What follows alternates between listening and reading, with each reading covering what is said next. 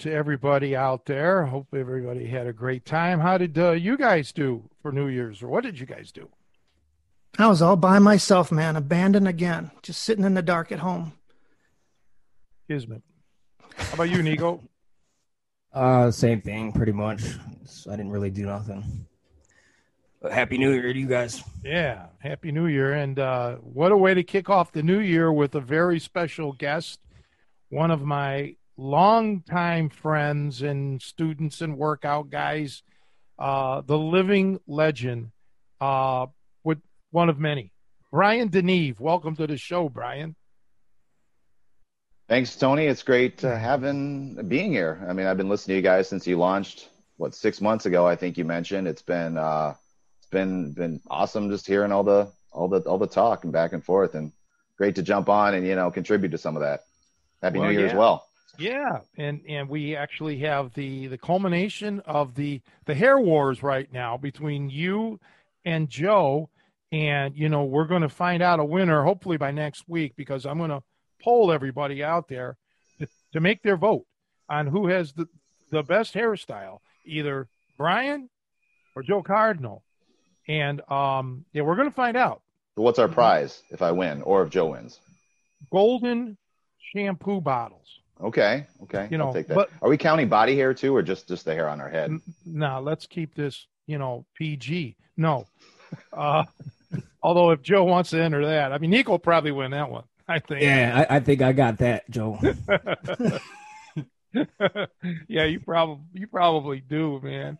Well, it goes Oh, back. God. The body hair question goes back to like we were doing with the, the head hair too. Is like, is it quantity or, or or style? Because there's a lot of styling you can do with body hair that should count towards the overall. I was not aware of that, Joe. I don't know if we won't even broach that subject, but I was not aware you could style body hair. Oh, I'm- oh yes, for sure. Well, how? I mean, can I just ask? How do you? I mean, where'd you learn all this? Because you know, you- Mario Tricoci, or where'd you go?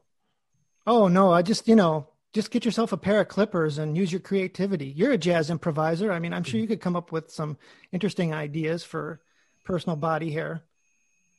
Yeah. So yeah. Okay, Joe. I'm glad that those medication things that you're on are, are working somewhat. Um, but outside of that, yeah, we have Brian here. Uh, we're going to have a few more guys coming up in in th- this new year. Uh, just waiting for them to you know scheduling. But uh, so Brian, what's cooking, man? just like everyone else, getting through 2020 and all of the challenges that that had. Um, you know, I guess pick your uh, pick your poison, so to speak. It was a it was an interesting year, needless to say. And then you know, looking forward to 2021. Broadcasting from Wisconsin. You know, I've been up here for a while. I think going on 15 years. So we kind of got like a little multi-state, you know, thing going on. It sounds like with Indiana and Illinois and, and Wisconsin and Tri-State. Yeah. Come to think Yeah. of it, you know, it's been 15 years since you've been up there. Yeah, 06, I think it was maybe the fall. So it's, you know, Madison and Yeah. Milwaukee back and forth. Now I'm in Milwaukee.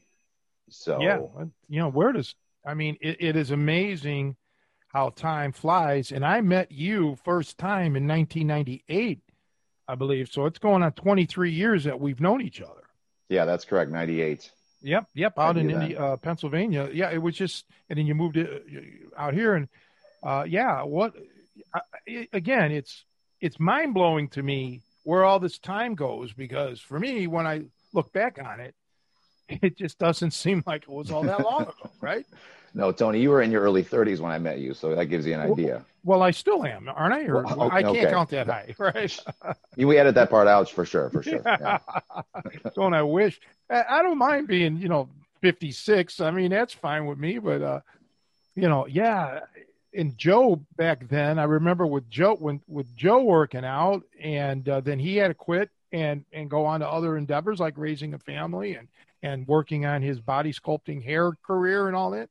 But um, yeah, it just boy, time, time, time. Wait till we get Javier on here because I think I've known you, uh, Brian, longer than I've known Javier. I've known Bruce out of the group the longest. Sure. Um, yeah, Javier started, I think, with us in '99. I was there about a year, and then he's obviously, yeah. you know, um, gone on to do great things, obviously. And and I'm kind of in the same boat with the raising the family that Joe was then and Javier was then because he was kind of a younger parent. Uh, yeah. I've got a three year old and a seven year old, so now I'm dealing with what some of you guys were dealing with, you know, 15, 20 years ago with uh, balancing the time with the family and then uh, you know trying to get time to to work out in and you know continue to train. But you know, it's a good time, just the same.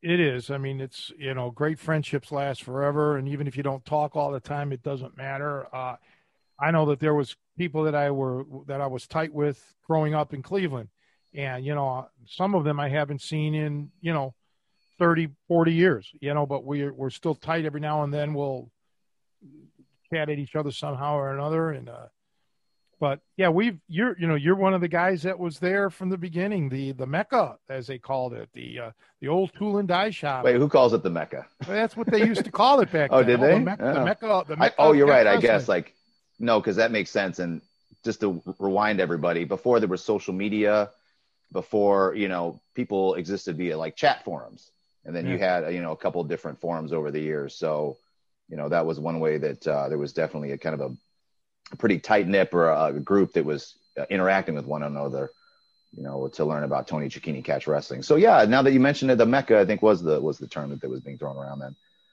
Yeah, that was that was an interesting times. You know, uh, I, I, we were we were pretty much on the on the the forefront of uh, the, the World Wide Web as well. Um, you know, I think I came on the internet in ninety three or ninety four um, you know, that's, you know, over 25 years ago. Uh, time's just marching on and shit. We've been out of the tool and die shop for a long time. Um, I would say, uh, 16 years, maybe something like that. I believe I had just turned 40 um, when Kevin found Kevin and George found the building. Um, yeah, I believe. Yeah, I, I'm pretty sure that's when it was. So 19 or 2004. Um, interesting, interesting times, man. Well, we can't forget our Triton uh, uh, few years there. That was a, you know. Yep. Triton um, was great. Great, great facility too. Fantastic, Harry McGinnis for allowing us to work out there and working out with the wrestlers in the weight room. And you know, I filmed a quite a few things there, uh, you know, which was nice. And uh, it was a great facility. Unfortunately, now I live so far away from it, it it's not practical for me to go there. Um, but yeah, it's just interesting how times, you know, just keep rolling on. I mean, we had a lot of people at the tool and die shop. We had a lot of people at at Triton. You know, Shoney was at both places, the tool and die shop, and and um, you know, Triton. As a matter of fact, Shoney was a graduate of Triton uh, college. Yeah, his uh, picture's on the wall if you ever go up there because he was uh, national champ, one of their better wrestlers they ever produced. So, um, and Tom Erickson with his real name, you know? we're not going to say his real name, but uh, yeah. he doesn't go by Shoney on that picture. no, but Tom Erickson too, who was a you know Div three year JUCO champ, whatever you know, and he was a monster, great, great man, uh, monster guy. You know, was one of the beginner, uh, the in the beginning of the MMA thing, and uh, you know, um, yeah, it's just uh, time. Yeah, we had a lot of lot of people. Some some are lost to uh, you know uh, antiquity you know, because we had so many people going through there. But also we had a lot of people who didn't go through there who claimed they did. So, oh, is that right? You, hmm. you oh my goodness, I'm dealing with that right now. Um, I've I've dealt with that. I remember getting an email once. This is going back a ways, maybe 10, 12 years ago, something from some guy who a very pleasant email. You know, oh my my teacher, uh, you know, really you know likes you, and you know he actually trained with you in in Chicago, and you know like 1982. I'm like me.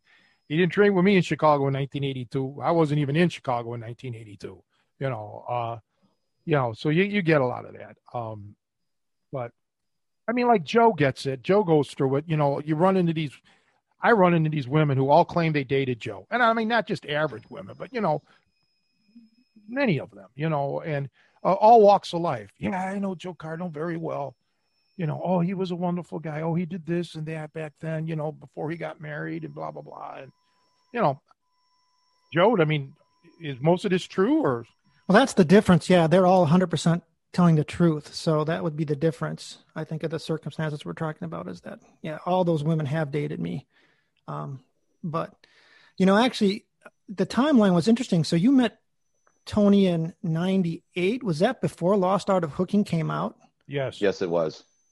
Wow, that's that's kind of impressive because I don't think most of the world had known. You know, I think that was kind of really how Tony kind of most of the world found out about him. So how did you hear about him? Was it just a seminar or? Yeah, Tony was uh, was was starting to make some rounds via there was a thing called the seminar tape, which I don't even know if that's still available, but that was No. uh, a tape you had produced in the mid '90s uh, at, a, at a gym in Ohio. That was, and keep in mind in the context of what you know you think about BJJ or the grappling community now versus 25 years ago, and how things have evolved or changed. You know, when somebody's coming in with this is how you do conditioning. This is this is a submission outside of a, a rear naked choke and an arm bar. You know, and obviously just just a flavor of what catch wrestling was, and created a lot of buzz online with um, just going through some some various holds and you know what um, I wouldn't even consider anything too fancy, just really the fundamental stuff. You know, top wrist lock, double wrist lock, um, conditioning elements, and and how to properly train. And you know that definitely created a lot of buzz. And he started doing seminars, and he was he joined up uh, for a, a camp out on the East Coast at Edinboro University, and so I joined the. I went to that camp, and it was uh, it was a great time. I mean, there were, and there was a lot of really good people out there that um, went on to to be bigger names in martial arts, like Adam Singer, Straight Blast Gym was there, and and uh, Cecil Burch, who's a you know BJJ black belt out of Arizona. Bill Clausen was an attendee. He was an All American. I think multiple All American, right? Tony out of Yeah. uh, Lehigh. So there were some there were some good guys in the room that I was happy to meet, like kind of early in their career. Uh, you know, most most of all Tony, of course, because I ended up uh, moving to to Chicago really a few months later, in part, Yeah, I was- large part to train with him. You know, I was very surprised, you know, and mentioning all those guys were great. I did some seminars for Cecil. You know, you lose touch with people. The times back then were horrible um, on the internet. You know, uh, it was every day it was a war. Now I don't go on. I, you know, I don't go to forums and I haven't in 15, 20 years, maybe not quite 20 years, but solid 15 years. Um, now things are different. Like Brian said, they're, they're a little more open. People are more uh, willing to, you know, they, they know now Mhm. that there's so many limitations and you've got to learn from guys like myself and others back then man it was it was really bad oh my god Well, put in Um, perspective, like what you see now with political dialogue on the internet. yeah I mean, I mean, obviously, times are not exactly. It's not exactly sh- uh, kumbaya on the internet, but it's tampered down a little more in the MMA fight, martial arts, wrestling community. Um, but that visceral, toxic banter or, that you see now, like in you know some of the political dialogue in, in society, is what we saw then. I would say in the '90s, early yeah and 2000s. it, it was a shame because there was a lot of people who were just so misguided i mean lost. I mean you, you just had a i mean it was it, it yeah it, it was just craziness. But i do want to mention uh, you brought up bill clausen who was who came out here to train and just you know wonderful guy and another one i lost touch with. Sen- sensational wrestler and and you know we talk about time moving on and, and time timing is everything and when, when he was his you know in his peak uh you know uh internationally or you know, any olympic aspirations he had to go through both tom erickson and bruce baumgartner. You talk about i mean wow uh there those were you know all three of them actually were phenomenal wrestlers. Bruce baumgartner's record uh you know uh, speaks for itself. As a matter of fact bruce baumgartner was there at that uh Oh yeah, because he Uh, was a yeah. he was the head coach, and so He he, was- came in and stopped and mhm. chatted with us and we interacted with him in the hallway.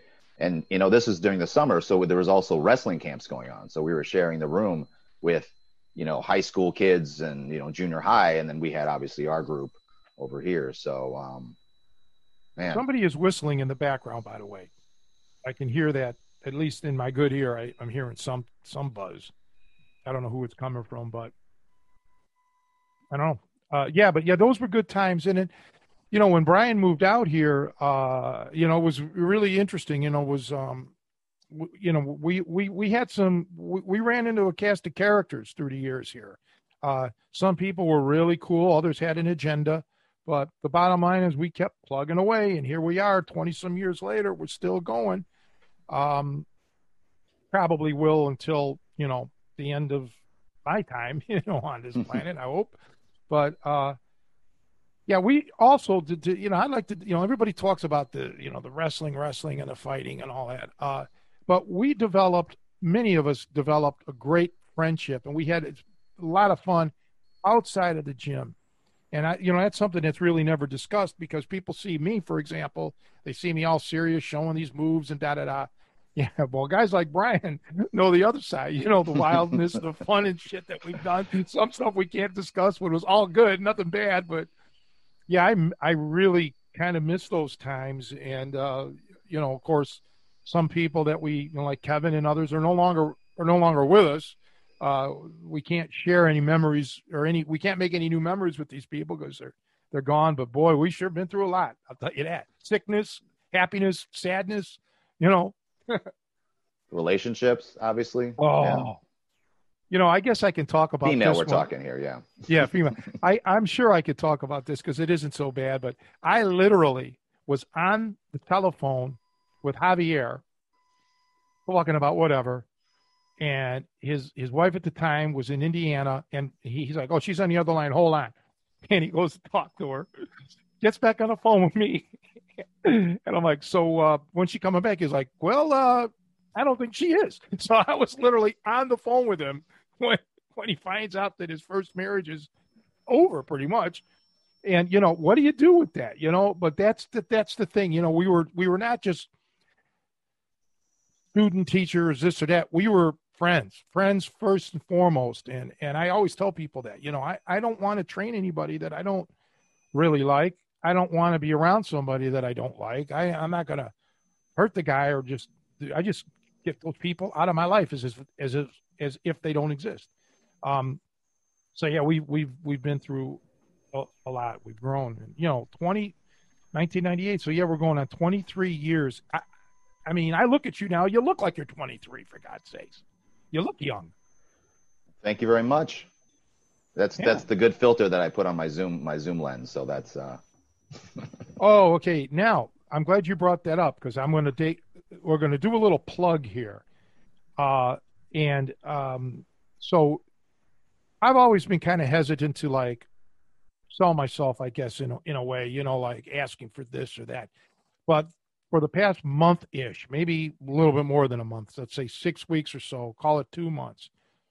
I've been doing a lot of research, uh, you know, learning how to uh, um, video, uh, you know, camera work and presentation. This will be my last uh, show coming from this room. My home gym area with the cameras and stuff should be done.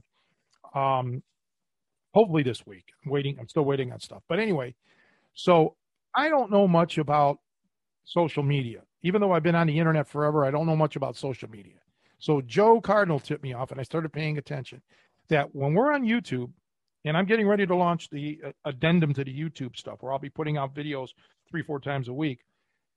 We're supposed to ask for likes. So hit the like button, hit the subscribe button, and hit the, the bell so you get notifications of uh, upcoming stuff.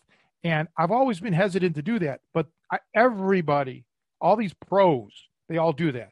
All the professional videographers that I was watching on YouTube um, all do that. I guess it's mandatory.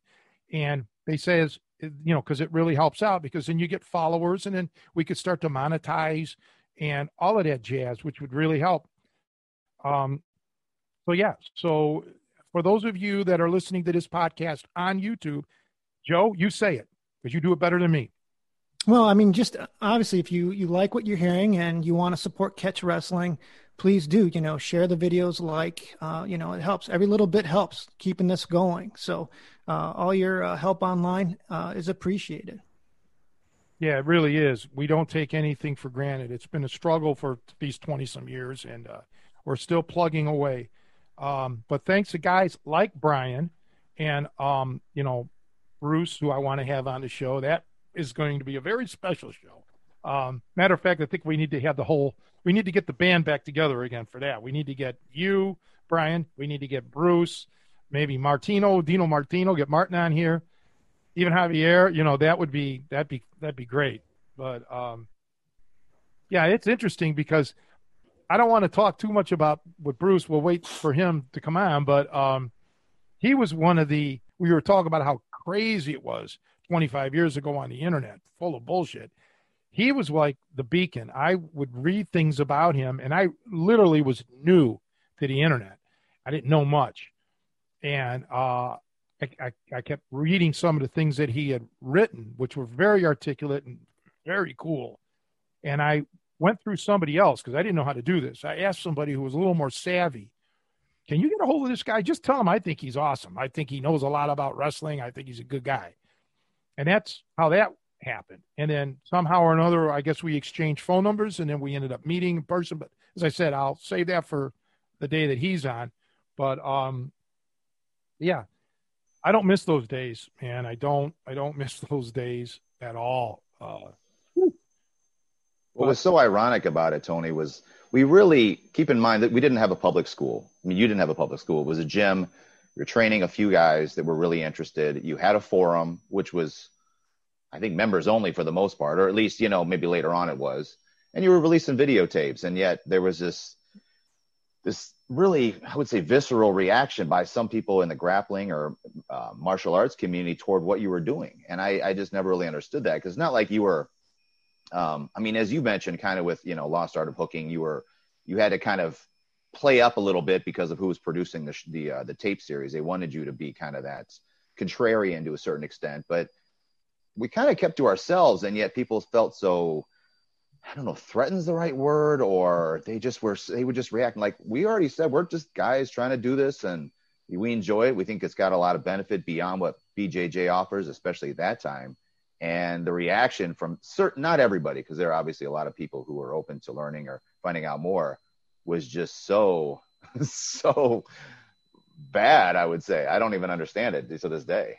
Yeah, I don't either. And it, you know, made me walk away and I'll never go back. You know, every time a couple people, I don't want to use the term lured, but they were nice about it. Hey, come on, why don't you come to my site or let's try this again? It just never works out because everybody has an agenda and it's always, I've noticed the talentless people, the people who literally bring zero to the table, no ability, no, not nothing. Um, and, you know, the, the people who have a lot of talent, you know, always said nice things, you know, to me or about me, and and it was a mutual thing, mutual admiration. Um, but yeah, I guess you get that though in in a, in a lot of lot of things. Um, even in the music business, not so much, but it it does it it it does come into play um, uh, to a degree. But in music, you know, you're dealing with people. This is their you know they're they're trying to gig, you know, make it big. I guess there is no really making it big in the martial art world, like you know where you're going to earn 20 million a year. Um, but yeah, you're you know just we're just regular guys just trying to you know go along, you know, put a roof over our head, and the more you um trash someone, anyone, the less business they're going to make, and you know if they have something worthwhile, you're never going to get to experience it because you can you can run them out, and that's what happened to me, you know, with the with the lies and the smears and all the bullshit, and uh and it happens to others, you know, it and then, oh yeah, um, that's what cancel culture is all about nowadays. Is oh, now you see, we were, I mean, see, we're going back to what we're seeing now in like modern the world. We were dealing with it at such a subculture micro level that everything I and I work in. Uh, so to my career wise, I ended up becoming a, a journalist, and I work in public relations now for the last like seven years. So, but I, I will tell you, so much of what I learned about communications now is based upon my experiences back in the 90s, early 2000s with you and some of the you know the whether it be the campaign against you or just how people interpret information or what seems to stick, what doesn't. I mean, it really was a good training ground for, I guess, what I'd apply in the business world. well, good for you. I'm That is, I that is. I don't know. Yeah. yeah, I'm glad I was of help. Yeah, it's it. You know, and again, I like I said, I see this in other um, lines of. You know, it wasn't just me; it was other people as well. Um, but you know, I also have you know tremendous supporters who you know years go by and they're like, man, the stuff that you said, you know, as far as technically, has all come true. You know, everything you were saying back in the '90s, now we're seeing it, and people are using your techniques and doing this and that, and using your philosophy and approach. So yeah, that's cool. Um, yeah, I'll give you a couple examples and then we can keep keep moving on. But for example, interval training. I mean, interval training from a conditioning standpoint. This is pre CrossFit. You know, CrossFit's early 2000s. I think 2000 came out. We're talking powerlifting, integrating those, you know, uh, those that type of thing with cardiovascular things in a in a in a uh, combined manner. We're talking leg lock attacks. Okay, that's the big thing now in the last few years, and it's in vogue and it's obviously evolved and you know it's pretty impressive what people are doing. But we're talking 25 years ago, you were doing this, you know, leg locks and attacks. Um, so, I mean, those are just a few examples that pop in my head of of really being ahead of the curve when it came to what was happening and it would eventually be, you know, considered mainstream now. Yeah, that's true. And the- another thing is getting off your back. Don't go to your back, this and that, whatever. All that's, you know, in vogue now. You know, let's get back up to our feet. And, you know, um, I've said this. takedowns, takedown. Nobody was doing takedowns 25 years ago. They, I I, mean, know. some people were, but some people cross train with wrestlers. But now it's like, no, if you you want to learn grappling, even jujitsu, you got to learn how to go on your feet. Well, I said the biggest, there. mis- the biggest, not mis- well, it is a mistake in a way, but it's nobody's fault. With the lost art of hooking, it was geared just to show my grappling, you know, and as opposed to the stuff on the feet, um, strikes and everything else that I do. And that really, um, that's the biggest regret that I didn't, you know, I wasn't able to do that. As a matter of fact, we filmed a weightlifting uh, se- section there. It was actually filmed, but never released. I never saw a copy of it or anything. And Bruce and I wanted to do more, but we ran out of time. Same thing with when even when I did Snap No Tap, there were still things I wanted to do on the Snap No Tap. You run out of time. You know, you you you're allotted an X amount of days to film, and you know you just never can get it all all finished. But you know, yeah, I I, I do uh, I do look back now and I say, well, yeah, now that people are listening, now they're incorporating things that I said. And a beautiful thing about video is the proof is there.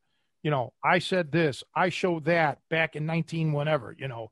Um, so you can't, you know, you can't argue with with it. You know, it's not revisionist history. It's it's cast in stone. There it is. Um, but on a on a cheerful, more cheerful note, uh, you know, it it's great to see that you went on to have a great success. You know, you're doing good in, in your in your career. You have a beautiful wife and children. You know, everything is going going great. And um, same with Joe. You know, Joe ended up raising three beautiful children, uh, wonderful wife. You know, nice house, steady, rock solid career. You know, Nico, we we we just met a little over a year ago. One of the greatest guys I ever met. His life is in transition now. He's moving and everything. And um, you know, it's just I wish that for everyone. I want everybody's life outside of the gym to go good because the better your outside life is, the better your gym is. You know, your life falls apart outside. Kind of, you know, some guys gravitate towards the gym, but ultimately, you know, you you you have to have a good mindset. I think all the way around. Uh, um, but you know, you- or you, at least you have to have like in my personal life, my my life was so bad that this was my salvation, you know, and it was de- designed as my salvation. it wasn't geared to be fun. This was told to me, expressed to me. This is your salvation. This is going to save you. So, for those of you who don't have the best personal life right now, uh, maybe you can use your training, whoever you're training with, or, or whatever it is you're doing. Use that. Look look at look at that as a as a salvation mechanism. That's that's my biggest advice. So, Brian, I'm interested to know because I never, I never got a chance to meet you, and I never got a chance to train at the um, the gym in Chicago. So, going back, did you actually found Tony through um through what like a video VHS tape or something for a seminar? and then Yeah, and then what happened? You contacted him. How did you how did you get a hold of him?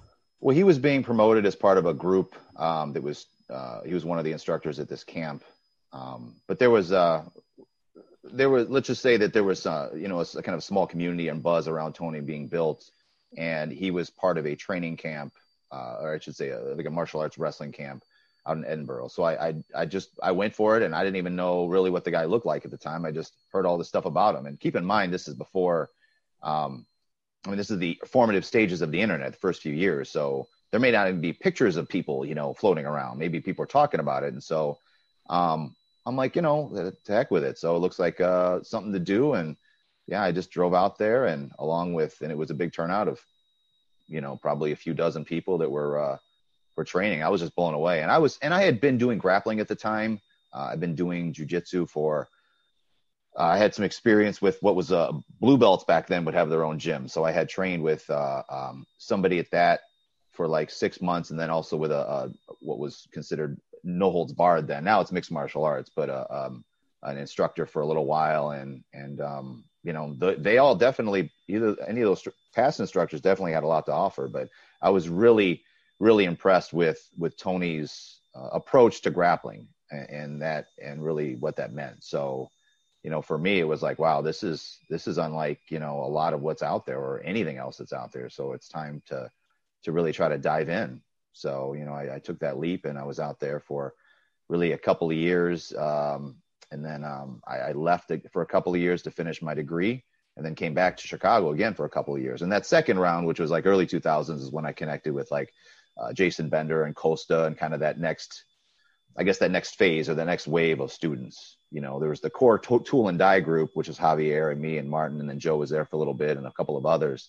And then, um, but it's been, uh, I don't know, it's been, I mean, all of those guys for the most part, I still keep in touch with. And as Tony said, that's really been the biggest takeaway on all of this is I made really lifelong friends uh, beyond, you know, the physical improvements that, that catch wrestling or strength and conditioning brings somebody. It's also, who are you meeting? What kind of relationships are building? What kind of life are you able to build out of that? And um, you know, I've been a long time martial artist for, and I always think about like that spiritual element of what martial arts is, and I think that beyond being like some kind of Buddhist monk guy that stands in the corner or something, when I think spirituality of it is really is taking those ideas and principles and applying to your to your life and, and making a better life. Um, I don't know. That's a long roundabout way of maybe answering your question. Well, I I do remember uh, a highlight of that uh, training session in Pennsylvania was the great, the one and only Lou Thesz. Mhm. And uh, you know, um, some you know, you had you met him, you had pictures with him. I met him, uh, and his wife, his lovely wife Charlie, and just you know, uh, you talk about intimidating. I mean, it was intimidating for me to have to go live and do my thing with him sitting on the sidelines watching. Uh, that was a unique thing because I had never, now musically, I've experienced that, okay, where I've played with, you know, like top musicians, you know, very intimidating musicians. But fighting, come on, you know, you don't, you just do it. Um, but knowing that Lou was there on the sidelines watching, uh, it was it was pressure for me, believe it or not. Uh, and I tell you, I can't believe how wonderful of a man he was, and just so awesomely uh, friendly and just you know down to earth. And um, yeah, he was just great. I miss him tremendously, and uh, you know it, it's it, the world. It's a great loss w- with him not not being around anymore. But you know he he left his mark. The guy was really outstanding.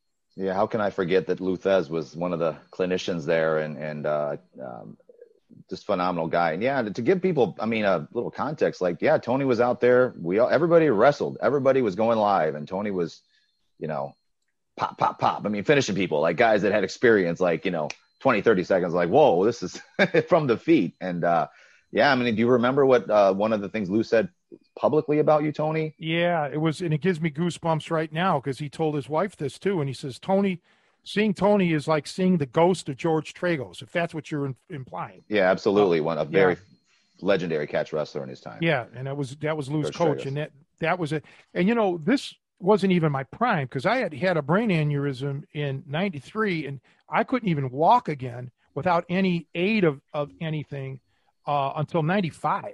I had to have crutches in a wheelchair and a walker, and you know, subsequently I started to get uh, physically stronger. Um, so yeah, it wasn't even like I was, uh, eh, you know, I was damaged goods back then, but I, I felt really great. Um, I had just recently broken up with somebody that I was in love with too. Like a couple months before that, we broke up in May. If I remember correctly, that was in July, I think that we did that sometime in the summer. Could have been June. I think it was Um, June. Yeah. Yeah, it could have been June. Um, but yeah, uh, so yeah, going, but just, and then meeting Lou, uh, you know, and, you know, getting the, well, what kind of a guy is he? Is he this or is he that? You know, and he was all that, man. He was really just a nice, uh, unbelievably down to earth. Everybody treated him with respect out there, uh, and he deserved it. Um, he was, he never really even gave himself as much credit he used to say that he couldn't coach, which just wasn't really true. Maybe in his mind, he wasn't interested in coaching, but we would pick each other's brains. And it was, I mean, I, I, I, picked up a lot of from him, you know, little subtleties or little ways that he would do things or the way Ed Strangler Lewis would do it or Ray Steele would do it or Ad Santel or George Tragos. Uh, you know, he would tell me and show me this is how they would do such and such um, you know, which Yeah. was just to to make that connection, I mean, he was 80, early 80s, right, when he passed away Mhm. in the early 2000s. So keep in mind, someone like that has lived a storied life and is a is the bridge to that those people from the like the early 1900s. You know what I mean? 1920s, 1930s. Like he was, he had interacted with some of them. So the old timers of his day, and he he was seeing, he had experienced and was able to share those, you know, those memories with you or some of those um, those elements, those techniques, even. Yeah. Well, he shared it with a lot of us. You know, even the great Danny Hodge, who just passed away sadly. You know, Lou would tell stories about when they would wrestle and and and work out and uh, things like that. And yeah, just say say like what my coach uh, Stanley Rodman was even older than Lou. Okay, so Stanley brought elements um, that you know into it, but with Lou, the thing about him was uh, he could articulate to me. Uh, he could reach me, and we would talk on the phone, and you know all of this, you know, you know regularly, and and not always, you know, talking about shop, but just you know talking about life, you know, just talking about things. Hell, I was, you know, thirty something, and he was pushing, you know, he's around eighty, you know. So I mean, there's a lot to learn in life from somebody like that who's been all over, you know. Uh, and I think too, I've always had respect for elder elderly people, my elders, because I've always been around elderly people, being raised by my grandparents and all their friends and blah blah blah. So it was nothing for me to, you know, look up to and respect older people. Um, but he was worthy of it. I mean, I I felt, you know, and it was an honor for me uh, to know him and to have him appear on the Lost Art of Hooking. They did a, a video what he interviewed. They they brought him out there um, to Rochester, New York, and what a great uh, man, just great. And that's another thing. I'm doing demonstrations of holds. Lou's sitting there off camera, you know, and you know he's cheering, you know, yeah, you know, it was just great. You know, I miss him. Uh, but yeah, meeting you and staying in touch with you all these years, you took a big gamble coming out to not so much to train with me, but making a big lifestyle change, moving to the big city. You know, it wasn't always easy for you. You know, I know you hit a rough patch like we all do, and you, we just try to pull each other together. I mean, it's all you can do. You can't cast somebody away. Um, but yeah, I just I'm I start to get very sentimental, you know, and I, I start thinking about Lou or I start thinking about Kevin King and all the other people that are no longer with us, you know, and it kind of puts a damper on things. But we have the memories at least for now, Brian. That's Absolutely. you know, and maybe we'll be making memories, you know, for other people. But um, yeah, it's it's just it was a it was a it was like the they claimed the Wild West, and the Wild West probably wasn't as wild as they say, well, the internet was wild back then, man. Um, probably it probably still is. I I because I don't go on it. I I don't miss it. Um, but as far as training, you know, Brian's talking about intervals and powerlifting and so on. Um, you know, the, I always talk about making sure that whatever it is that you're doing fitness wise is benefiting your fighting. Okay, um, not just making you fit, because you could become the strongest man in the world but that doesn't make you the toughest man in the world. As a matter of fact, it can take away from your time in the gym. Uh, so you're not spending it learning the proper techniques. It could change and alter your body structure to the point where, you know, it's diminishing returns. You know, you're no longer at your fighting peak. You become too much of something, right? Uh, so it's all about learning how to balance and one of the again the big thing when when Brian was training back then, the everybody wanted to grapple, grapple, grapple, grapple, grapple. Even in MMA, it was they didn't care about strikes. I mean, there was really, I mean, no offense to anybody, but for the most part, there were no good strikers in the MMA back then, and there was a lot of grappling tournaments and so on. So it was grappling, grappling, grappling, and that bothered me because I, I wanted to teach these guys how to fight, strikes, and everything. And once in a blue moon, Brian and I would discuss it but generally, everybody wanted to grapple on the ground and this and that, takedowns. But there was so much more to it. So, it again, it's all about being balanced, um, and being balanced legitimately, not being balanced for uh, show. Uh, how can I word this? Um, you know, sometimes people complain to me about, well, the fights nowadays, you know, they stand them up too quickly or this or that. Yeah, I get that you know that that may be because again of marketing. All right.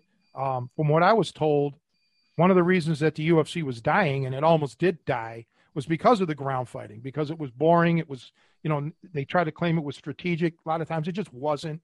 You just had guys on the ground, either catching their breath, because back then a lot of them weren't in shape, or they just didn't know what to do. Uh, and it, it just became, you know, people don't want to watch this. Uh, so they made it a little more exciting. Uh, and you know now the the strikes are there, and you know blah blah blah. But when I talk about being balanced, I mean it for the legitimate reasons. You know, if you're taken to the ground and if the sky's on top of you, your training, hopefully, if it was balanced, you're going to know how to get out. You're going to create that space. You're not going to have to rely on your coach, or I mean, not your coach, on the, the referee to stand you back up. your your training was balanced enough that you're motivated to get back to your feet. You're no longer afraid, unless you're going up against the heavyweight champion boxer of the world. You know, you're not afraid to be on your feet because you, you know it's all good. And and your ground fighting, your coach taught you enough to teach you to get back up on your feet, as opposed to staying down there, you know, um, until until the submission. So yeah, I'm all about being balanced uh, in in all all of your training. Tony, did Lou Thesz have a similar approach to conditioning as as you do? Uh, I was no, I mean, well, in in stages, in certain things. Um, I was obviously uh, stronger. You know, I'm more of a weight guy as well. Uh, well, and and not that's not to say that Lou did not lift weights. He did, but back in Lou's day, now this isn't just Lou. This is everybody. Um, powerlifting really wasn't a big thing. Uh, and depending on what time in Lou's life, it didn't really even exist. Uh, Milo Steinborn was the guy that they claimed was the father of the squat in the United States of America, and he went on to become a professional wrestler as well. Um, so you you didn't have uh, that uh, really as an inspiration for Lou or others of his generation. Yes, you had guys, some strong men like Hermann Görner, who would do the deadlift, but um, Hermann Görner was was basically uh, a weightlifter, an Olympic style weightlifter. You don't see much of him rec- record wise. I don't think anything of him bench pressing, and his squat was was really nothing, you know, outstanding. Um, so in that regard, Nico, Lou and I were different. Um, I was more, and of course, too, with with being trained by by Stanley with his strongman stuff, having a grip that was just the best grip to this day I've ever witnessed. Uh, I I had an affinity for strength.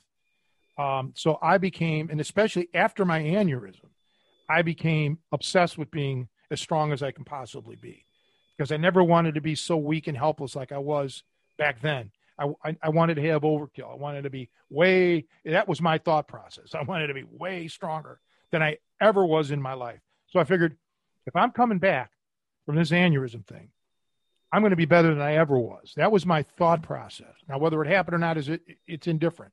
I had the motivation and I did some crazy training back then. I mean, I put a lot of hours at the tool and die shop with no air conditioning and no heat in that segment of the gym. Um, and Lou was not uh, vicious like I was. You know, he wasn't. This wasn't. He could fight. He would do very well in the UFC, but that wasn't his. His bread and butter was being a being a professional wrestler. Mine was being living, surviving, being being physically tough. You know, being able to win a fight. Um, so yeah, in that regard, Nico, we had different approaches. And one other thing, and, and Brian will chime in if he remembers this. Lou did a lot of traveling on the road when he was you know wrestling, and he, he talked about this in Pennsylvania for the first time about how he would train while he was on the road. He would like grab the steering wheel and he would curl himself up while driving, or he had a training partner, or not a training partner, but a, another wrestler in the car, and let's say they would drop Lou off and then the wrestler would drive the car and go up maybe three miles and park the car. And then Lou had to run three miles to the car. And then Lou got in the car and drove up three miles, and the other wrestler in the car ran to get his three mile road work in. Very creative. Um, and Lou played a lot of handball. And I, got, I guess a lot of guys did back then uh, as part of his training. And uh, I just, you know, it, in the end, we were all going for the same goals. We just had different tools to use at the time.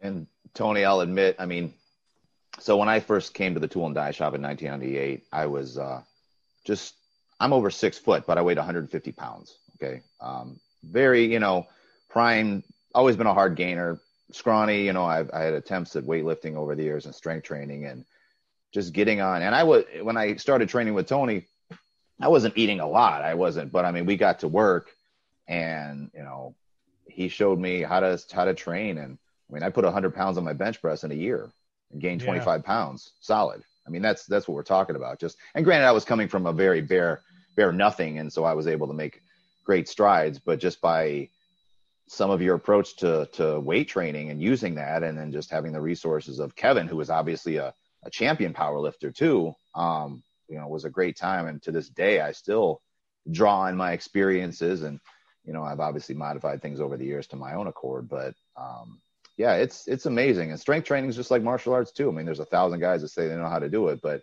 you know especially now with all the fitness youtubers i like to watch some of them and you know what they talk about. But that was some that was some real deal stuff back in the day tony i remember that for sure it it was, you know, and when I first met Kevin, uh, it was the day that I got my medical restriction lifted from driving the car, and I'll never forget. It was March thirteenth, nineteen ninety four, and I won't get into the whole detail, but I was having a hard time finding a place to work out because, as I told you, I couldn't walk. I was my right side was was gone.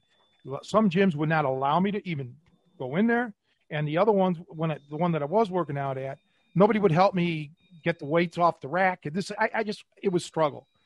Some people at this restaurant, bar restaurant, said, um, "Well, there's a guy that comes in here. He lifts weights, and maybe he'll help you." I said, "Well, when's he going to be here?" Well, he'll be here today for sure. I hung around. I met him, and he was a big dude, you know. But he he was 48 years old at the time, and I'll never forget it. I'm like, "Geez, old man," you know. That's what we used to call him, the old man. 48. Come on. But I went to his place the next day. He didn't think I was going to show up because a lot of people say they're going to work out. They don't. And then he told me, he's like, I want to be a bench press champion by the time I'm 50. I said, Well, I can get you there. I said, If you can help me recover, I have the knowledge to make you a champion uh, uh bench presser.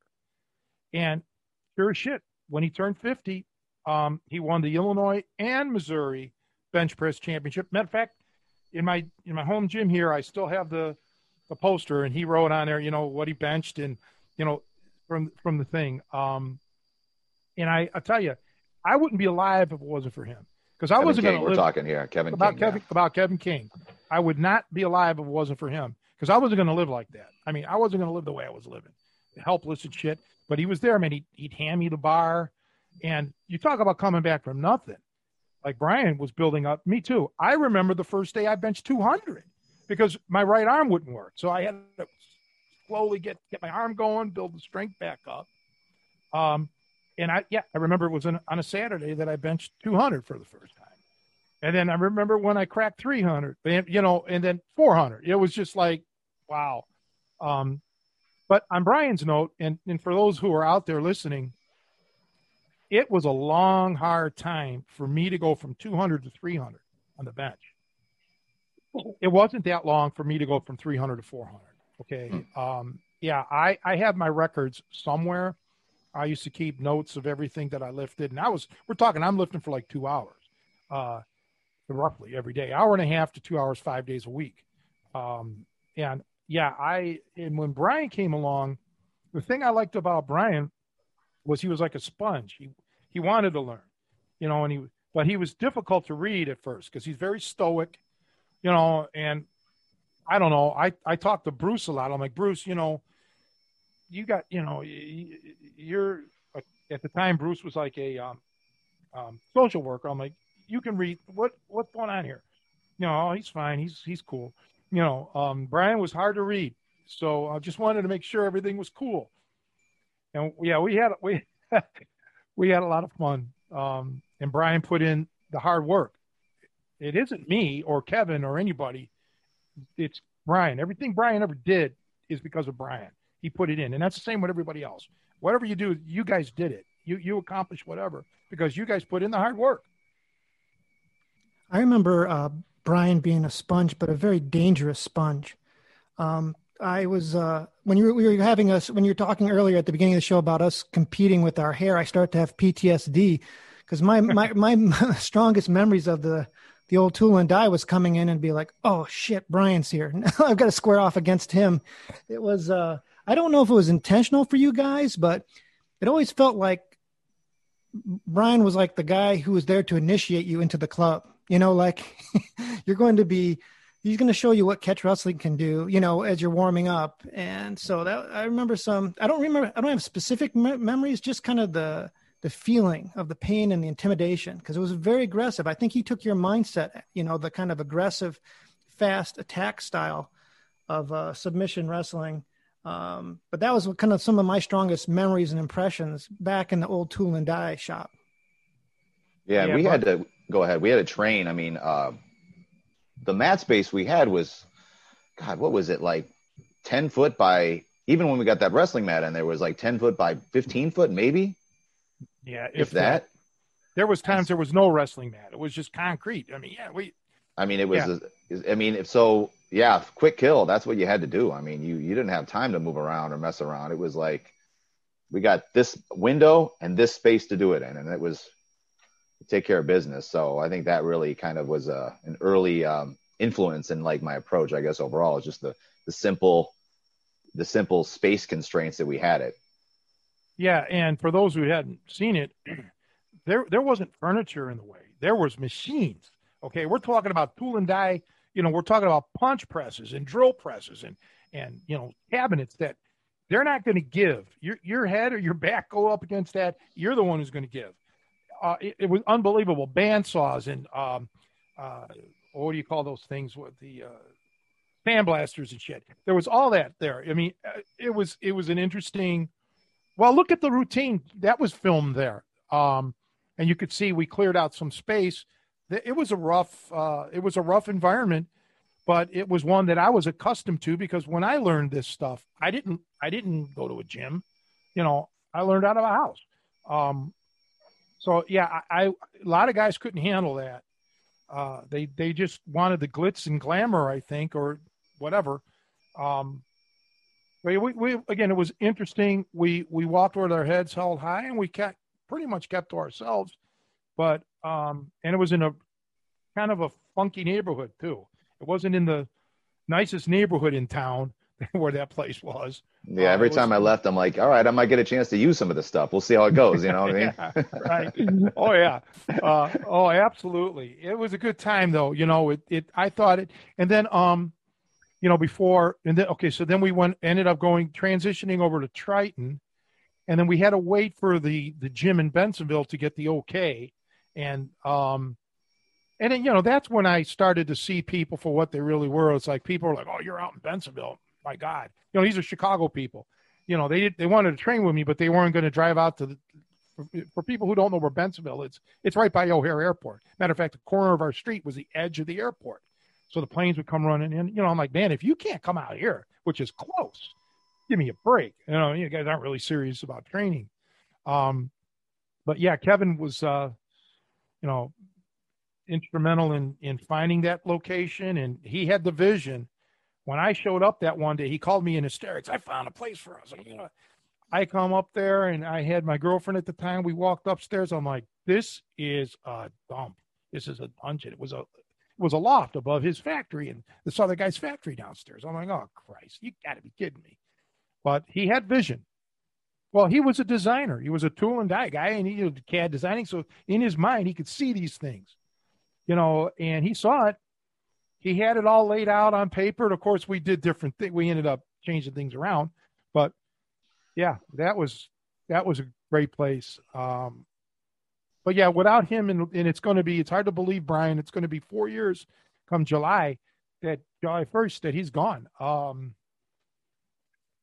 I, just find that startling. I just do, but uh, and you know, Kevin, he, he was obviously he was older than all of us. He could be our father.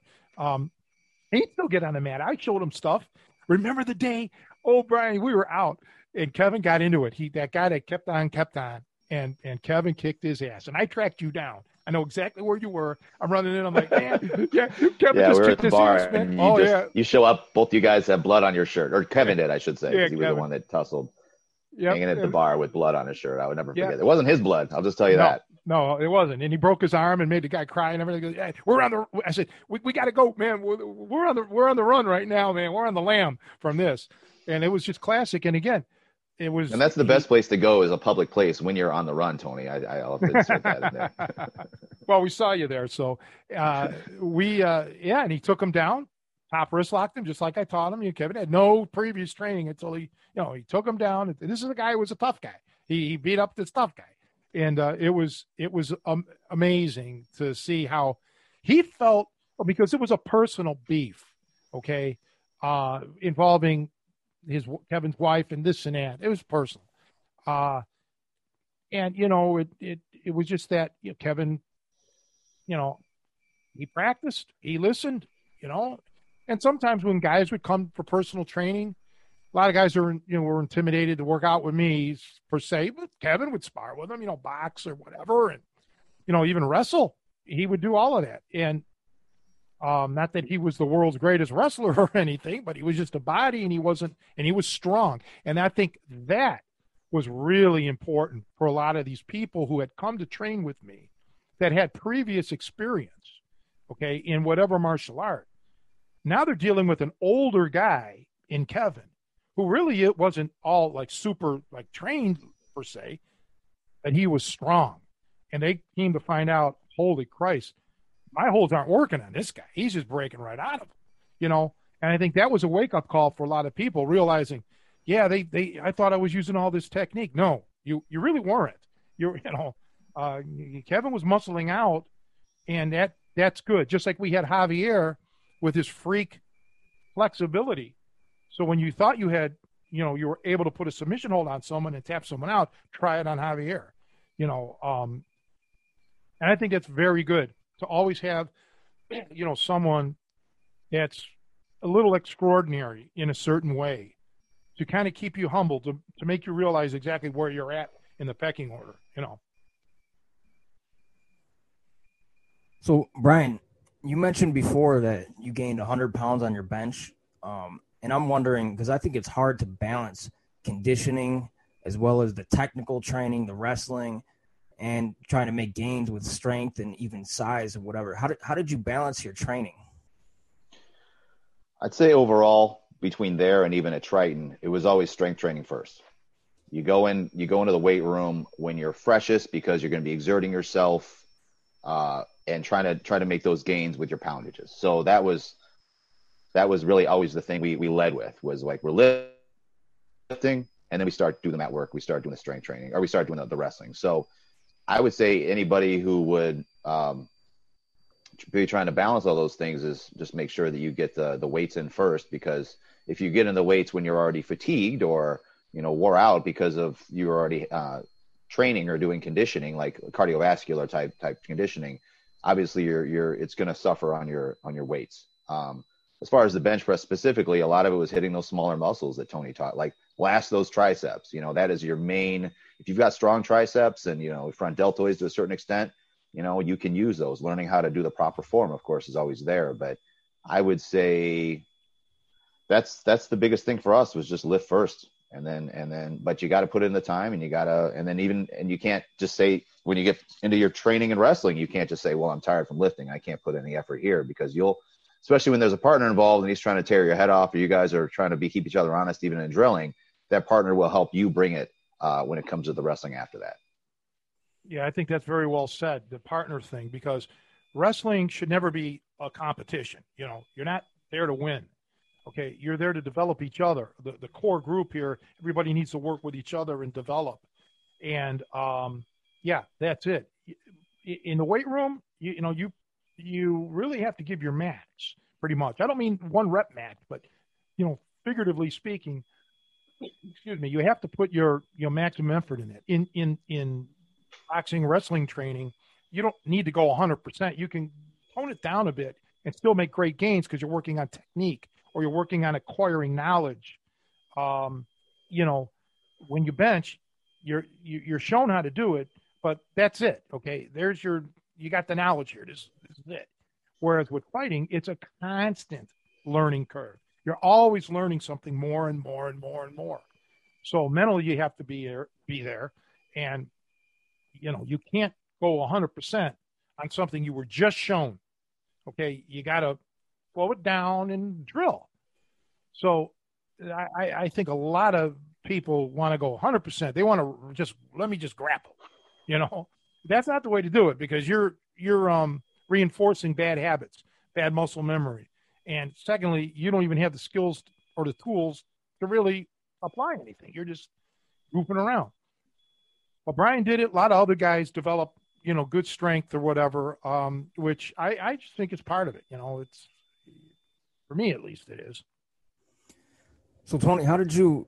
What was the structure of the class? Like you guys would start out doing some main lifts, and then and then what? You'd go into conditioning and then wrestling. How did that work out? Well, at the tool and die shop, it wasn't per se like a class. Let's say um, there was for the wrestling, but the workouts you just get there, you come in there, you obviously I would show you what to do, you know, in the beginning. But you want to work out, go ahead and work out. Lift. Do your get your lifts in. Okay? I got other things to do while you're lifting. All right? Yeah. And then once all of that's done, everybody's lifting. And some guys sometimes just didn't lift or couldn't lift that day. They just show up on the mat. Okay, take X amount of time, stretch, you know, loosen up a little bit. I should say not even stretch, but just whatever get warmed up. That's that's what I was the word I was trying to think of. And then we would work on whatever the techniques were that we felt we needed to work on. Okay, and, so, and then it would be a little bit of light sparring, not going for even sometimes submissions, just working up a sweat. You know, just getting loose and, and moving around. Um, and but when we ended up, yeah, and those were long sessions. Even at Triton, they were like now Triton, we really went heavy conditioning because we had the room and we had the uh, the whole place was matted and they had a running track and all of that. Well, look on the Lucky 13. That was the uh, Triton College. Um, and the Lucky 13, to put in perspective, was just kind of the start of the conditioning. Like that didn't even incorporate the running. Like the Lucky 13 was. Let's just put it this way: once we, once I got to a certain level in the conditioning, Lucky 13 was relatively easy. It would have been. Yeah, exactly. But we would go through that. So there would be a roughly an hour of conditioning and then an hour or so of working out. Uh, these guys were in top shape, uh, and they become hard as nails. And I don't, you know, I don't know what else to say other than it was great. And the worth the weight video was actually filmed at the um, Triton. There was a weight room right off of the, the wrestling area, so that was filmed there. The, the seminar series was filmed at Triton. The ripping series was filmed at Triton. Uh, you know, so there there's there's a lot of footage of, of that. Um, yeah, those. And I should I should add that I mean one thing that Tony did and our overall approach was you got to think long term. I mean, when I came in, I didn't have a strong wrestling background to be able to do a lot of these fundamental moves. I mean, the core of catch as catch can is is wrestling, and so that includes what you would learn in a you know a junior high wrestling room. And so Tony, I remember one day I got mauled by Bruce. You know, I'd been there a few months at that time, and then Tony's like, "You, uh, he's like, because Bruce didn't always go live. I mean, he was more of a, a coach, and obviously with his background as a a D2 wrestler and then coaching at that college level for a couple of years. He was a just phenomenal instructor and could convey information, but he wasn't always going live, you know. One time he just put it on me and I was, and then Tony's like, you got to work into wrestling. And I mean, there was a, I would say three to six months where I wasn't even allowed to touch submissions or think about them unless I was coming in with like an out of towner and they, needed somebody to work out with and a partner. And it was just like drill those core techniques, you know, the sit outs, the stand ups, the switches, you know, working your proper tie ups and control and pinning, you know, um, and but that that takes longevity. That's got to be patience. I mean, what kind of school would you say? You know what? I know you came here to learn submissions, but guess the next six months you're not going to do them. I mean, what kind of student base would you have? You know what I mean? It'd be hard to keep enrollment. So, but that was the approach, and that's I think overall that's really what it takes to to do this stuff. Yeah, it is a commitment, you know, um, and you don't get to tell the coach what to do. I mean, you can have some questions, of course, but it's like you know, go to a college. You're not going to tell your you know the, the, professor what to teach you know this is the class you got to follow his his or her curriculum. But you know in the end it's you know it's people yeah it, it, there's no quick fixes. And that was part of the another problem that i felt. Sometimes guys would come to me for training from out of out of state or out of the country. They have an upcoming match or whatever competition I can't fix you, you know, in two or three days. Okay, I could I could show you what to do, but now it's on you to practice. How am I going to know if you're doing right? And again, this is back before there was the advent of, I mean, there was video cameras, but there was no way of really sharing them via the the internet. Okay, like there is now. Um, so you know, it was a difficult thing. Uh, I I think sometimes guys heart their hearts were were in the right place. But, you know, mentally they couldn't do it, okay, because you needed to be here or you needed to at least, like now we can do it with the distance learning, you know, with the Tri C thing, Tri C program, because of this video stuff, we can share it. And it's, it's really, these guys didn't have that, you know, I didn't have that when I was growing up, you know, I, I had to be there and do it. Um, but again, it's a testament to Brian and others who had come through and stuck stuck it out. Um, and we knew that some of them were there just to hang out. Not everybody, you know, that's like in any gym. Not everybody is going to, you know, amount to being a world beater, but um, we had a lot of fun times back then. A lot of hard work, a lot of a lot of growth. That's the biggest thing. People developed. The ones that stuck it out, you know, really developed. I'm proud of you guys, all of you. So, Brian, I got a, a question for you. I know you mentioned uh, that you were doing a lot of fundamentals training, and Tony always says that you were a great student. So, I'm wondering if you have any tips on, you know, learning uh, how you how you were able to apply what you learned and and be a good student. I think the biggest thing is you need to just you know not to steal from Bruce Lee, but empty your cup. And a lot of you know people say that, but not not everybody lives it. And sometimes you have to go in, and a coach tells you something that may may not jibe or it may conflict slightly with what you've learned in, in maybe some other martial art, or you may it may be something that you don't understand fully, and you really have to be open and receptive to taking the coach's advice. Or if you don't necessarily understand it, trying it out and you know, and maybe if you if you need to if you need to follow up with a question or say how does this look, I mean, it, I think it's as much a, a or it's quite as much the uh, the student's responsibility to to gain knowledge as it is for the instructor to impart it upon that student because I mean the instructor's doing their best or at least they should be to tell you something or teach you something, but the student is only the one who will know whether or not that's starting to stick or whether or not they can comprehend it. So I would just say from that core element is just be just be open minded and really just try to absorb it and take it in and and uh, and try to build upon it, especially with um, you know grappling you know in general. And I'm not even saying any one particular art form that you know it's a lot about creativity and a lot about how you can apply it to your own physiology and and what it is that you like to do from a physical standpoint. Well he had the work ethic. I mean brian had a severe serious work ethic okay which not everybody can say that they have. And and there's valid reasons sometimes why people don't. Uh you know brian at the time had time okay? He, he wasn't you know he wasn't working 12 hour shifts okay? Uh, he didn't have a wife and kids and you know even a girlfriend most of the time. So he he could focus his free time that he did have on training and that was his whole goal. See he moved here to train so okay i got to keep training. Um, other people you may not have that kind of uh, you know dedication which is nothing wrong with that some people do some people don't or some people have it but not for that chosen thing uh, but brian had it in spades um, and and then he was smart enough to realize, hey, I've got to work. I'm young enough yet. I got to worry about my education. I've, I've got to go get my degree. I got to find work. You know, I got to do da da da da da. It's called life getting in the way, and he, he turned out better for it. Um, and I, like I said, I can't be prouder of him. And Kevin loved him. You know, Kevin would talk about you all the time, and he would always ask about you. Have you heard from Brian?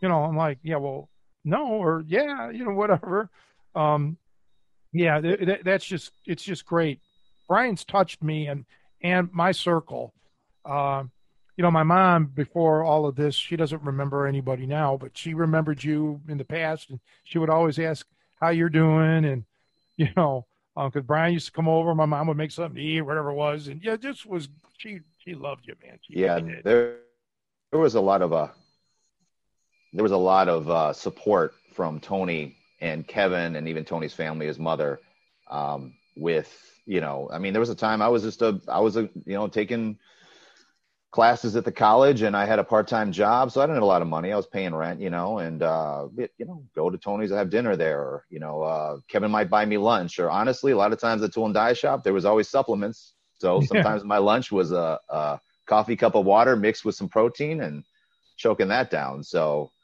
um, there was, uh, you know, and then obviously a lot of times when I go to the bar and, and Tony was the one picking up the drinks. So it was, I had that support system uh, despite all of the, just the kind of the life limitations or challenges of being a young person, uh, you know, trying to do all this other stuff. So Kevin was a great guy. I mean, I gotta say he was, you know, there's this whole like men's rights or pickup artists, manly, the, the, the revival of manliness that's going on with a lot of subcultures, uh, you know, in the internet now. I mean, Kevin could have just he could have run an organization with you know a guy who could a bench press champion, still good looking, um, a, master with his hands. I'm talking a tool and die, you know, master craftsman. And could he, he repaired my car one time because it was busted up, you know, and flying a plane, hunting, fishing. I mean, he was he was all that and then some. So when I look back now, uh, all these guys that are trying to do, you know, and there's a lot of them obviously being being strong men, but but Kevin was was definitely uh, you know the role of that you know, for me 20 some years ago. Yeah. You know, the biggest loss for you, Nico, and all, all this thing is not to get to meet him. He was unbelievable. Uh, so Tom Antion had come out one time to train, and I had this special grip machine. That's the one that I ended up injuring myself on, but it's like real complex, real, real, you know, all of this. And, and, and Tom's like, man, I really want one of them. I says, well, the guy that made him is dead. He's like, well, what are we going to do? And then Kevin was there in the gym. Kevin's like, oh shit, I can make one of them easy. You know, I'm like, yeah, yeah, I'm sure he can. And sure enough, Kevin did. And matter of fact, he made two. He made an extra one for me. And Kevin made special grip machines and, you know, a grip machine down there out of forks from a Harley. And we made a special neck machine. He, he was gifted, you know, with that, with that machining of the tool and die stuff. Um, and just, you know, he, he had that. But you know, here's what's funny. I always thought because of, of his tool and die and his ability to do all of this. That the you know the submission holds, the the science of the leverage and fulcrum and all of that would come very easy to Kevin, but it did not.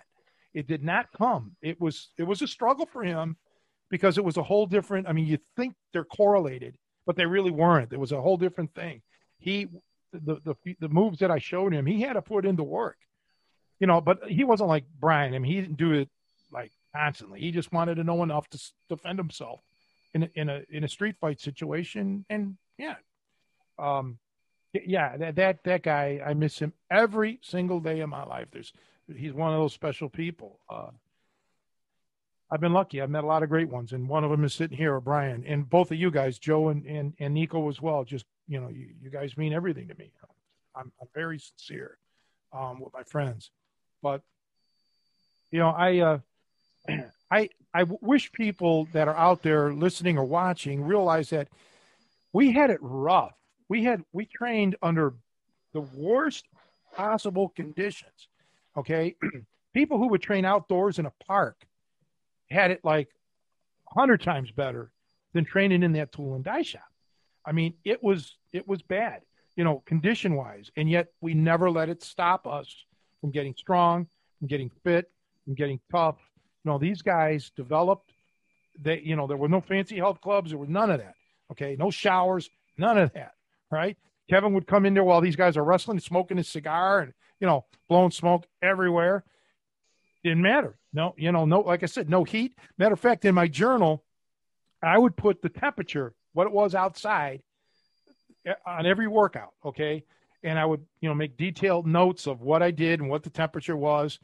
Um, so think about this when it's like Chicago winters, you know, and it's in the teens or whatever, and you're lifting or you're wrestling, there was no heat on that section, on that side. There wasn't. So it was like brutally cold. And again in the in the summer it could get blistering hot um, so you're working in these kind of conditions makes you it makes you it gives you intestinal fortitude that's for sure uh, as, as far as i know the building there is still standing um, i haven't been down there in three years uh, roughly but um, yeah great great times hopefully, you know, once people get through this COVID, and, and it's going to be a while, um, and I don't think training will ever be. I'm not going to say it's never going to go back to what to the way it was, but there's always going to be a different way of training now, um, as well. You know, and, and as as it you know should be, I guess. Uh, but ideally, the only restrictions are the ones that you put on yourself. Okay, so someone, the government, or whatever it is, whoever it is, could stop you from working out as you have been or where you have been, but only you can stop yourself from actually working out. Um, and God forbid something happens to you physically where you're not able to do the things, you can still, as long as your mind's still fresh and sharp, you can develop mentally and you can do visualization or just study and learn. And, and then when you get back on your feet or you get your location that, that you, you prefer, you're not starting from square one again. Um, and remember what everybody, please remember what Brian said. We were basically working out in a 10 by 12, 10 by 15 area. Okay. That's like, if that, okay, that's your living room. Move your, move, move your coffee table out of the way. And, and these guys got to be very, very, very good. Uh, because they, they had the good techniques and, but they put the effort in. They didn't say, "Oh, to hell with it. This is not a fancy gym. I'm not going to work out here." These guys stuck it out. I'm proud of them. There was one of the few gyms that I'd come back from smelling like cigar smoke. That's what I remember a lot times. I back from. Were, did your like, wife believe that you? you were working out, Joe, or did we did that cause any cause any problems? No, it just was a special care. Yeah, uh, often actually, my, when my son would in Bensenville, I'd bring my, my, boys there too, and we'd have a good workout. But it was yeah, it was the, it was like, are you teaching the boys to smoke now too, or what? yeah, you missed out on some certain things that we can't talk about publicly right now. At least I don't have the that what you couldn't bring your boys for that. There was some fun stuff going on in there, man. Uh, we had a lot of fun. Uh, it was a very interesting area uh, Stone Park, Mannheim was very interesting. Uh, it has a uh, sordid past, actually. Um, you know, bars staying open till six, or you know, closing for an hour and then reopening, and uh, ladies of the evening are aplenty. You know, that kind of stuff. It was just very interesting, uh, you know, area for sure. It's changed, I think, somewhat. You know, you you mentioned about like kind of obviously we always had to be aware of our environment because of like the drill presses and all the dangerous things. I mean, I honestly feel that that you maybe don't want to have drill presses in your in your gym or your your workout space, but it it would be good to kind of simulate whether it's putting tape on the mat or something, putting an object up to make sure, hey, because we had to be aware of our surroundings constantly. You you couldn't just be focused on the guy in front of you. I had to be worried if I take him down, am I going to take him down into something that'll hurt me or hurt him? And I think in a real self defense scenario, you have to be, you can't just have the blinders on worrying about the guy in front of you. You got to know what you could be running into, what you could be tripping over. And I think there's actually some value in, in somehow trying to simulate that. I mean, what are your thoughts on that, guys? Well, the good news is you were never able to take anybody down. So you didn't have to worry about hurting them that way or yourself. So but let's just say you were capable of it. And I'm joking for those people who may not know. Uh, yeah, I think that's all part of it. But I've always said you need to train in a restricted area. You can't, you know, you don't have in a real life scenario, you don't have this kind of great room. You know, you don't you don't have 30 by 30 space. You know, generally speaking, you just don't. You have obstacles everywhere. So, you know, I mean, if you just want to be a sportsman and you just want to compete, you know, like a wrestling thing or a boxing ring or a, you know, octagon thing, okay, then, you know, go to a gym that has that or tape it off. But yeah, I believe you, you, you have, it's all about like, for me, it's, it's self-defense first and foremost. It's really that, you know? So yeah, I, I'm, I'm all about these obstacles and, and, and making your training more realistic.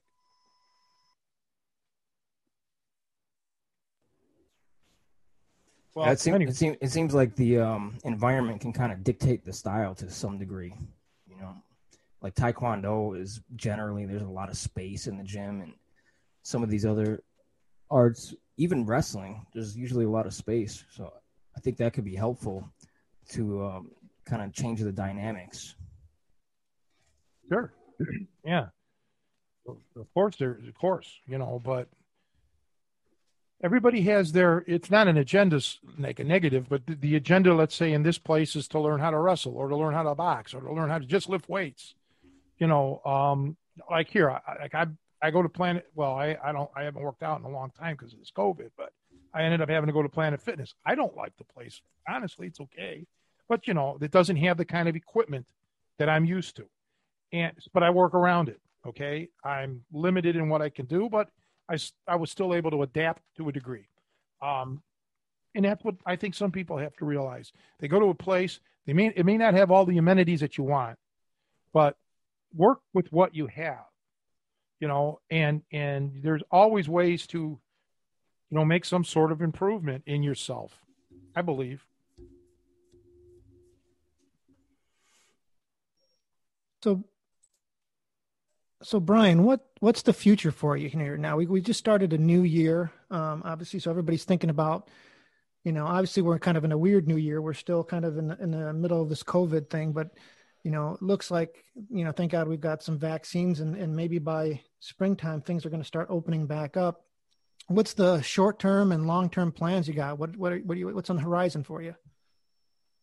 Well, out specific to you know the physical and training, I actually got I hadn't been training for quite a while because I was rearing kids, but early in the year I actually joined a gym, uh, jujitsu, you know, MMA school, and was was active with them. And then COVID hit, so that was unfortunate. So haven't been back since then. But uh, in the meantime, I've uh, been training in my basement where we're sitting right now. So there's uh, my wife ended up getting the the Beachbody uh, on demand suite. So there's actually dozens of, of workout videos, uh, and she just bought through the year. So I do that, and then I've also been working out in this. Uh, give them a free plug, Gym Fit or Gymnastic Bodies, which is uh, it's essentially a former national gymnastics coach member who's created this program for like gymnastics for the layman. And that's been helpful because I mean, obviously I've combat sports and catch wrestling and like anything it takes its toll on the body. You know i've had some knee surgeries and my i've had some issues with my neck and shoulders over the years and some of those uh, real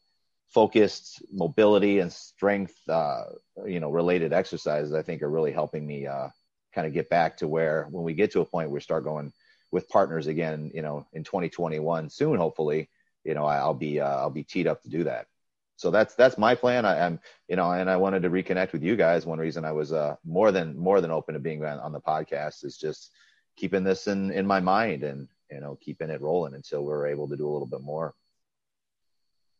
Yeah, I'm hoping that we can start doing you know later in the year uh, monthly seminars again, like we were. Uh, we'll see what, but even you know, even so, you know, I'm I'm really pushing for the distance learning because I had been doing that before, but and never have, have, have not stopped. But I think that really needs to increase um, because more and more people around the world need this kind of training, and it may be difficult for them to travel here, uh, you know, for whatever you know that may mean, uh, for whatever the reason would be, not necessarily COVID related.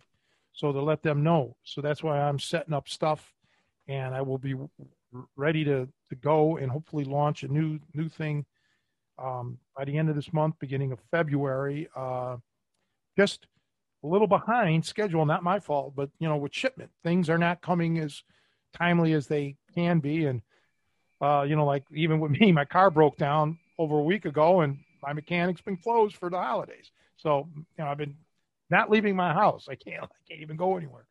So we'll get it all going. But um, well, Tony, you mentioned I, uh, the the lucky 13 i will say for anybody who wants to get in like really quick shape uh, ready to roll I, and that's one product that somebody can do on their own time virtually any space. I was doing that quite a bit so much that my vhs tape that i got 20 years ago on that program is wore out so i'm going to have to get a uh, buy a download from you coming up. But, yeah that's uh that's one that uh good old martin and dave went through it and uh big shot in the arm if anybody wants to just to get in quick shape, uh, uh, put in the work. That's that's one that I recommend.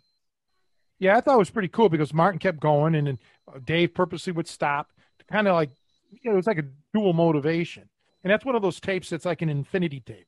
You you you know you you, you keep getting better. You put more effort into it. You go harder. It's not like you do more exercises. do the same exercises, but more intensity, less rest, so on and so forth.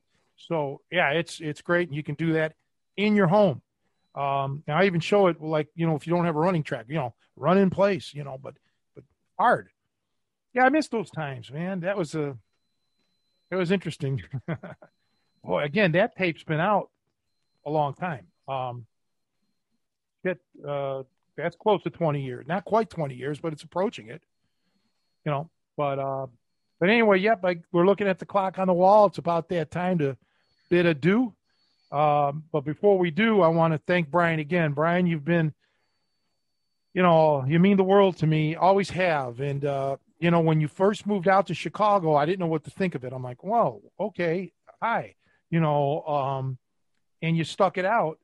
And, you know, I knew that it was going to be difficult because of the location that I was at.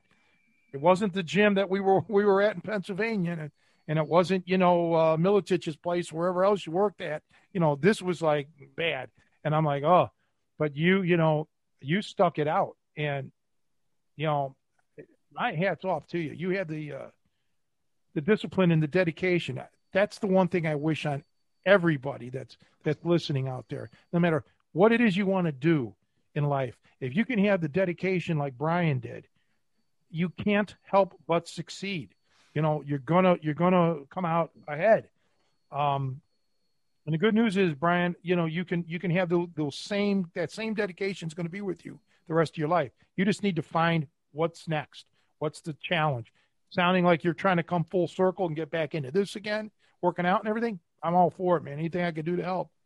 For sure. You know, and you know, and you'd kind of touched on it earlier in our conversation. Like, there's different phases in life, right? There's different chapters, and you know, Javier Palomo, obviously a former training partner, multiple world champion now, very accomplished. Back then, you know, he's training with us, but he was raising kids, you know, in a new marriage. Yep. And it was like he couldn't put in the time or effort that I could at the time. So now, you know, tables have turned I, I'm kind of dealing with those those same issues that he had then, and but you get it while you can is really what it is, and when you can.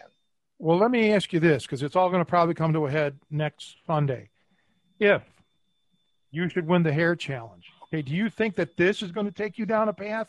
Like maybe, I mean, I don't know, Hollywood. I mean, who knows, right? I mean, you don't know where this could go. I mean, if you win, do you are you up for that challenge to accept knowing that you have the greatest hair in catch wrestling?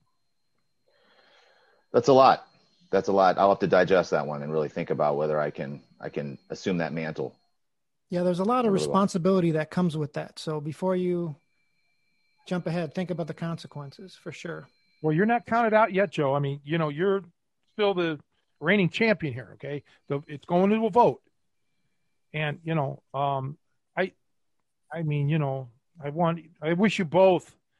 well, best. Tony, you're going to have to talk to Mrs. DeNeve because she keeps telling me how to uh, that she wants me to cut my hair. So I don't know. Maybe this is something else that'll uh, let her let her stick it out a little bit, especially if I'm the winner. Not trying to sway anybody's vote, but you know, I'm just saying for the peace of uh, mine in my household here. well, you got, like yeah. I said, it's all about priorities, and you know, family has its place, but hair, you know, that's another thing. Well, we'll we'll just hope for the best here. Um, and there's really no loser, honestly. There's just you know you know two great winners. All our viewers actually are winners in this scenario. Yeah, because they get to see both of you guys. Exactly. Yeah. Yeah, I get it. Um, well, anyway, though, but I, I do want to say thanks, and uh, I look forward to seeing everybody next week. And, uh, you know, of course, Nico and Joe, or even Brian, if you got anything to say, reach me out, you know, hit me up this week. Um, I got a few things to do, but right now it's I got to get try to get my mom back on track. That's that's really oof, difficult, but we'll. Well, thanks again, everybody, for for watching and or listening. That's all yeah. I have to say.